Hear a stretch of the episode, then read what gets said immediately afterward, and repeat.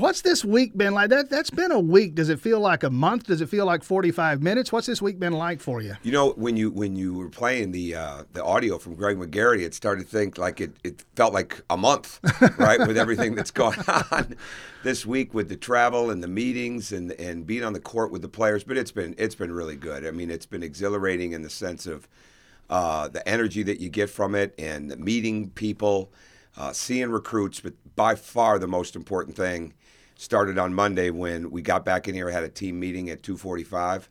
Uh, AM or PM? And well, I have to PM, PM, yeah. I don't think you, you do AM anymore. Those rules may have they, they, there may be rules in place for that now, but we went straight from the uh, meeting to right on the court, and I got to start working uh, with our team right away. And then we did the same thing again on Tuesday as far as workouts. So that's been the most important thing. And things like last night, where six or seven of the guys are through the office all the way up to 11 o'clock. That's what I enjoy the most right now. Let's talk about how you got here. I, again, this is a guy who's from Michigan, has coached in Wisconsin and Indiana, so he knows the Midwest. He's going to learn the South here. Uh, let's start with this. It's an obvious place to start. Uh, breaking news here. You were not the first choice. Greg McGarity very publicly wanted somebody else, another Big Ten guy, in Thad Matta. You know how this coaching game works. Is that is something that you think about at all? That, hey, that wasn't their first choice. Does that matter at all? No, I hadn't thought about that like really in about five or six days since you brought it up. but no, I, I, I, addressed that right away. I, I didn't.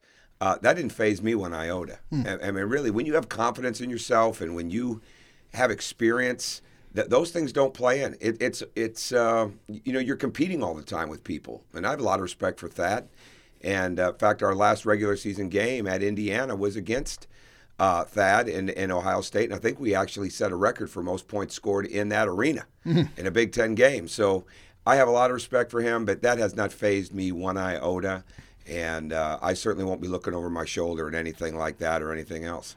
Coach Tom Crean in studio with us here this morning. The uh, the other part of this, and this actually was addressed. I was glad to hear it addressed in the news conference of last Friday. This business about being the basketball coach at the football school. Uh, everybody knows who the basketball coach at Indiana is. Nobody, maybe even people in Indiana, know who the football coach is. Uh, you're going to be the guy who has to introduce yourself down here because this is the football place and the football school, a football universe down here.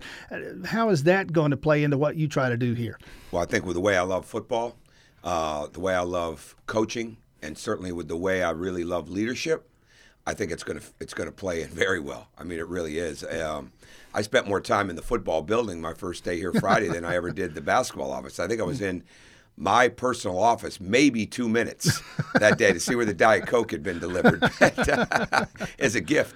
But no, I was at Pro Day the other day. I, I saw that. Yeah, yeah, I loved it. I was with you Kirby. and Bill Belichick. Yeah, I, well, we have a friendship. I've known him for some years, so I love football. The way I look at it is this: I'm I'm the head basketball coach at the University of Georgia, which is an incredible academic, world class institution with great sports, and football happens to be one of the absolute best in the country with the capabilities of being that year in and year out.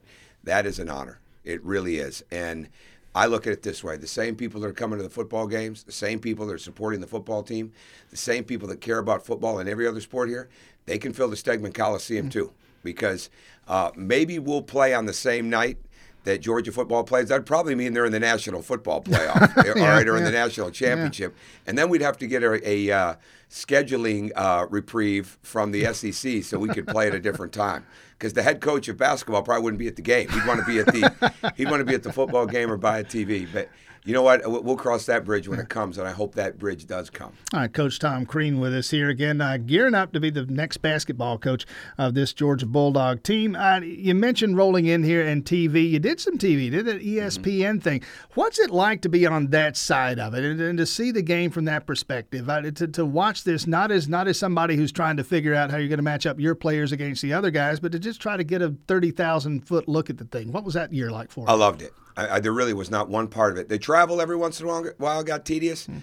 but other than that, I loved every part of it. I was a part of a major team at ESPN with a bunch of small teams every day or night that you were either in the studio or at a game. I learned a lot. I've never watched more college basketball in my life. Uh, it, because I wasn't coaching a team. So when you're coaching, you're you're totally focused on your team, your opponent, your league. And in this case, I had to learn a lot, and I did. And even though I wasn't coaching a team, I tried to watch the game, obviously, from a coach's perspective, because that's why I was hired. So I could really look at it in a way of what would I do without second guessing? What were the other coaches doing? So I could get a feel for that. What was the personnel like? What were the schemes like? What was the game? Because my, my complete belief in a game is the game is always giving you something. It's always giving you as a coach and always giving you as a player something in that game. And I really tried to look at the games from that vantage point and try to bring it to the viewers. So I loved it, and it was a fantastic year for me. Uh, but as soon as this opportunity came uh, to be the head coach at Georgia, I knew I could put a lot of my past experiences plus that year, plus this past year, into place.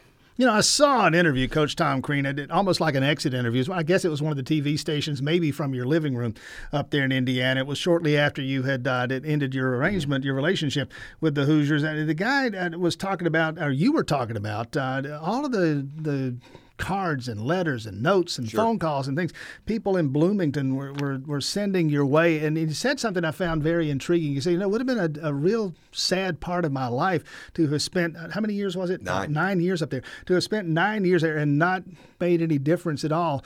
That made you think like you left that place having made a difference. Oh, absolutely. Yeah, because in, in any walk of life, whether it's yours, whether it's mine, whatever it is, you got you have a platform and you can use it you, you're going to use it, right? The platform is there. A person walking down the street has a platform. Are they going to be kind or are they not? And to me, when you're the head basketball coach at a university like Indiana or a university like Georgia, that platform has got so much more ability to help than just being the basketball coach. And uh, I look at it that way. I look at every person, and in this world, as God created every one of us equal. We've all got different circumstances. We all got different things going on in life. And, and it doesn't mean we don't make mistakes. It doesn't mean we don't want do overs. I mean, completely. But at the end of the day, it's how you treat people and, and do you enjoy it? And I did. And we loved it there. And uh, our family loved it there. And I think my family's coming in uh, on Saturday for a day. We'll have a lot of quick little trips right now while the kids are still in school. But I can't wait for them to start seeing what I'm seeing, whether it's in Athens, uh, whether it was in Atlanta yesterday, uh, you name it, whether it's stopping at a gas station, okay, on the way back, people care, and and uh, that's that's what I look. Did you really about a, minute and a half left? You took this job sight unseen. Uh, basically, been here. You rolled in here once with Western Kentucky 25 years ago. Absolutely, but you know what the key to that was? Tim is my wife was good with it. Uh, if she hadn't been good with it, yeah. and, and Georgia certainly offered for us to come and see it. Yeah. It wasn't like they said, okay, it's now or never. It, it uh, we just didn't feel that we needed to do it. We did not need to do it, and we didn't need to. We didn't need to take it any further than it was, and that was once everything was laid out. Once we talked things through. Once I got to know President Morehead and Greg McGarity, uh, we had done enough research. We had enough feel for it. Let's go, and uh, I don't think we're going to regret it one iota. What's a reasonable goal for your first team here? That I don't know. You're the first that's asked that. That's that must be why you're good. I've been doing this for so long. I, I don't know. We've had two workouts. Mm. Um, I know that we have got to get better in a lot of areas. I think the foundation of people is strong. We've certainly got to get better shooting the ball. It's far too early for me on that. We want to be. We want to get. Bottom line right now is we got to get mentally tougher every day, and that sounds like coach speak. It's not. You mm. got to get mentally tough in your workouts and your desire, playing through adversity, living through failure, becoming a teammate. You know all those things. And the, and the biggest thing I'll, I'll say is what I said to them the other day. I'm not going to assume anything. We're not going to make judgments, but I'm going to evaluate everything.